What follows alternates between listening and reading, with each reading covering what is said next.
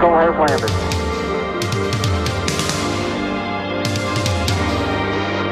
Schöner, größer. Willkommen zurück in der Zukunft und willkommen zu den VER Innovation Shortcasts, einem exklusiven Format des Travelholics Podcast, produziert auf den Online-Innovationstagen 2022 in Berlin und aufgenommen im Tesla oder im DeLorean. Mein Name ist Roman Borch und jetzt geht's los.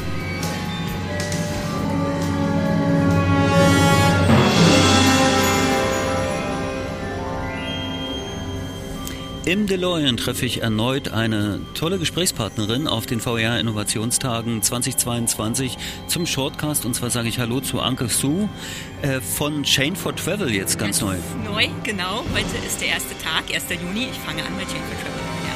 Ja. Anke ist Blockchain Researcherin äh, Genau. in Zürich. Genau, an der Universität Zürich. Bist du immer noch und bist Bin jetzt aber neu äh, äh, Head of Product Head of äh, Business Development bei Chain for Travel. Und Chain for Travel, darüber werden wir gleich reden, aber ich beginne erstmal mit meiner Standardfrage zum Thema Innovationen und Zukunft in der Touristikindustrie. Anke, wenn du jetzt einfach mal nach vorne schaust, wo sind die Felder, die du identifizierst, die die Touristik am dringendsten beackern sollte? Ja, zuallererst natürlich Blockchain, aber da werden wir ja gleich drüber sprechen. Ähm, wir hatten ja auch gerade ein Thema, was, was ich auch sehr interessant finde. Das ist das Thema Virtual Reality. Und ähm, es wird ja viel darüber gesprochen, aber ich glaube, dass äh, viele noch gar nicht gesehen haben, was für ein Potenzial äh, Virtual Reality auch für die Reisebranche hat. Ähm, zum Beispiel als Marketinginstrument auch im Reisebüro die Leute schon mal vorab an die Destination zu entführen und sie neugierig zu machen und hinterher dann natürlich ins Verkaufsgespräch einzusteigen. Es gibt ja auch schon Ansätze in der Industrie, ist ja ganz klar. Auf der anderen Se Seite sehe ich aber auch Virtual Reality als Möglichkeit, auch Reisen anzubieten. Und kommen wir ja schon in das Thema Metaverse auch, ne? für Leute, die vielleicht gar nicht mehr an die Destination kommen. Zum Beispiel Senioren, die nie mehr an die Pyramiden kommen. Denen könnte man doch das äh, äh, mal vi- virtuell zeigen ähm, und äh, äh, ihnen auch andere Destinationen noch offerieren. Also da sehe ich schon auch noch ein Feld, was man, was ja begonnen wurde äh, zu beackern, aber das könnte man schon in der Zukunft noch mal sich intensiver anschauen. Nun könnten ja viele sagen, äh, so ein Thema, naja, wenn ich mir das im Fernsehen anschaue oder auf einer Brille oder auf einem Portable Device, ähm, das hat ja keinen Effekt, aber das kannst du widerlegen, ja? Ja, ich habe mich eine Zeit lang mit dem Thema beschäftigt, äh, neben Blockchain. und ähm, es, ich, hab, ich bin auf einen Artikel gestoßen von, äh, von Red Bull, die ein Experiment gemacht haben. Die haben ein, ein Mitarbeiter hat sich jeden Abend nach der Arbeit sozusagen äh, da virtuell an den Strand entführen lassen und bemerkte tatsächlich einen Erholungseffekt. Äh, und das finde ich ganz erstaunlich. Natürlich hat man immer so diese Schwindegefühle, äh, jeder reagiert anders, auch auf die Brillen. Aber ich denke, es hat schon das Potenzial, sich das mal anzuschauen, weil jetzt kommt ja auch das ganze große Thema Metaverse, wo die virtuelle Welt ähm, mit der physischen Welt, Welt viel stärker äh, verquickt wird.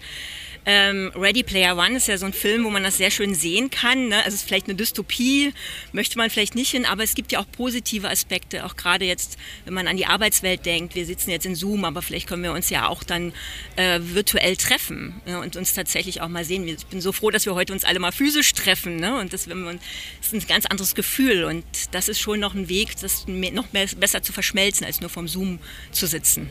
Aber äh, auch hier findet ja diese Veranstaltung hybrid statt. Das heißt, wir werden das ja nicht mehr los an einer Stelle. Da wir verabredet haben, nur neun Minuten, es ist ja nur ein Shortcast, Ja, genau. wir werden es aber auf jeden Fall noch mal länger machen, möchte ich ganz gern ein bisschen zu diesem ja, äh, Buzzword, zu diesem großen, ja, ich möchte es nicht Monster nennen, aber es ist ja schon eine gigantische, es ist eine gigantische Welle, die da auf uns zukommt mit dem Thema Blockchain, was viele kennen aus der Kryptoszene so ein bisschen.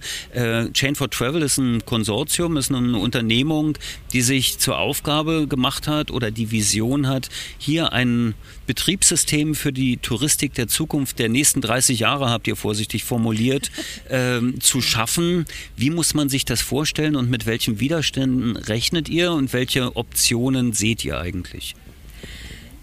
Ja, also wie man, muss man sich das vorstellen? Also Blockchain ist eine ganz andere Herangehensweise an, an die Zusammenarbeit, äh, auch in unserer Branche. Während wir jetzt hier äh, eher hierarchisch zusammenarbeiten, also wir haben Leistungsträger, dann Intermediäre und dann Endkunden, befinden wir uns bei Blockchain in einem Netzwerk. Jeder hat mit jedem äh, zu tun, jeder kann mit jedem arbeiten. Ähm, und das eröffnet natürlich ganz, ganz neue Möglichkeiten. Insbesondere, wenn wie bei Camino, unserer Blockchain, ähm, ja die Stakeholder, die Partner diese Blockchain auch managen können. Was das bedeutet, äh, äh, ist, ist ganz enorm, weil sie bestimmen, wie diese Blockchain dann weiterentwickelt wird, wie, die, wie sich das Netzwerk weiterentwickelt und ganz wichtig auch, wie sich die Transaktionskosten auch entwickeln, weil wir haben ja schon ein Thema mit Transaktionskosten in unserer Branche. Die sind aber jetzt nicht so hoch in der Blockchain, wie ich das aus der Krypto kenne, wo dann ein Bitcoin so viel Geld kostet, weil das Schürfen eines, einer, eines Coins halt zu teuer ist. Das muss ich mir jetzt hier anders vorstellen, ja? Ja, also das ist unser, ein ganz wichtiges Anliegen von uns, dass wir die Transaktionskosten niedrig halten, also wirklich im, im Centbereich 0,01 Cent oder sogar noch weniger. Und es wird halt auch reguliert durch das Konsortium, durch die Stakeholder. Ähm, das sind natürlich sind ganz andere Dimensionen als die, die, wir, die wir heute haben, auch zum Teil, ne, wenn wir an, an, an bestimmte Plattformen denken in der, in der Branche, ne, wie Booking zum Beispiel. Ja, Booking ist ein Thema. Ne? Dieses Booking ist äh, äh, auch immer so ein bisschen der Endgegner für viele im Vertrieb. Auf der anderen Seite gäbe es ja auch immer die Option, Booking, ein Booking 2.0 zu bauen und das eben auf einer anderen Plattform. Geht das so ein bisschen in die Richtung auch, wenn man jetzt die Blockchain-Thematik angeht? Ja, wenn man das ganz konkret sieht, wenn sich zum Beispiel Hotels zusammenschließen würden auf Basis unserer äh, Blockchain, auf, Basis von Camino und äh, einen Marktplatz bauen, ähm, den selber verwalten und selbst die Transaktionskosten bestimmen, den genauso effektiv machen wie Booking, dann ist das schon auch äh, ein Weg in, die, in, die, in den Direktverkauf. Ja. Aber natürlich haben Intermediäre auch Zusatznutzen. Ne? Also das ist ganz klar, das muss man auch sehen. Und ich denke, dass es eine Adaption geben wird, auch von, von diesen Intermediären auf der Blockchain. Aber was nicht passieren darf, aus meiner Sicht, ist, äh, dass die Leistungsträger oder Partner auch in der Branche zu lange warten und dann nehmen Pl äh, Plattformen wie Booking die Technologie und sind dann noch effizienter und verdienen noch mehr Geld. Ja, also das ist so das, was ich sehe. Das ist die Sorge und das ist natürlich das, das Thema, dass die Marke da schon existiert. Das, äh, na, Booking investiert sehr viel ins Marketing, das heißt, die, die Marke Booking hat einen recht hohen Wert und natürlich ist die auch sehr aufgeladen. Technologie ist dann immer nachrangig. Ähm, ich könnte mir vorstellen, dass zukünftig Technologie gut, das ist fast eine Binsenweisheit, aber äh, einen anderen Stellenwert bekommt und dass es dann irgendwie organischer halt auch in touristischen Unternehmen äh, wachsen würde. Siehst du das ähnlich? Ja, Technologie ist ja heute schon unheimlich wichtig in den Unternehmen. Ähm, ich glaube, äh, wir haben jetzt mit Blockchain eine Technologie an der Hand, eine neue Infrastruktur zu bauen, wirklich für die Zukunft. Ne? Also ja, wirklich für die nächsten 10, 20, 30 Jahre. Können ja mal in die Zukunft gucken. Ähm, und ich glaube, dass Blockchain da wirklich unser Leben auch beeinflussen wird äh, mit Themen wie Loyalty, NFTs, also Non-Fungible Token. Ähm, wir werden ganz anders mitbestimmen können, auch vielleicht bei Unternehmen, auch als Endconsumer. Ähm, ähm, ja, also das, äh, das ist, es ist natürlich eine Technologie, die wir jetzt an der Hand haben.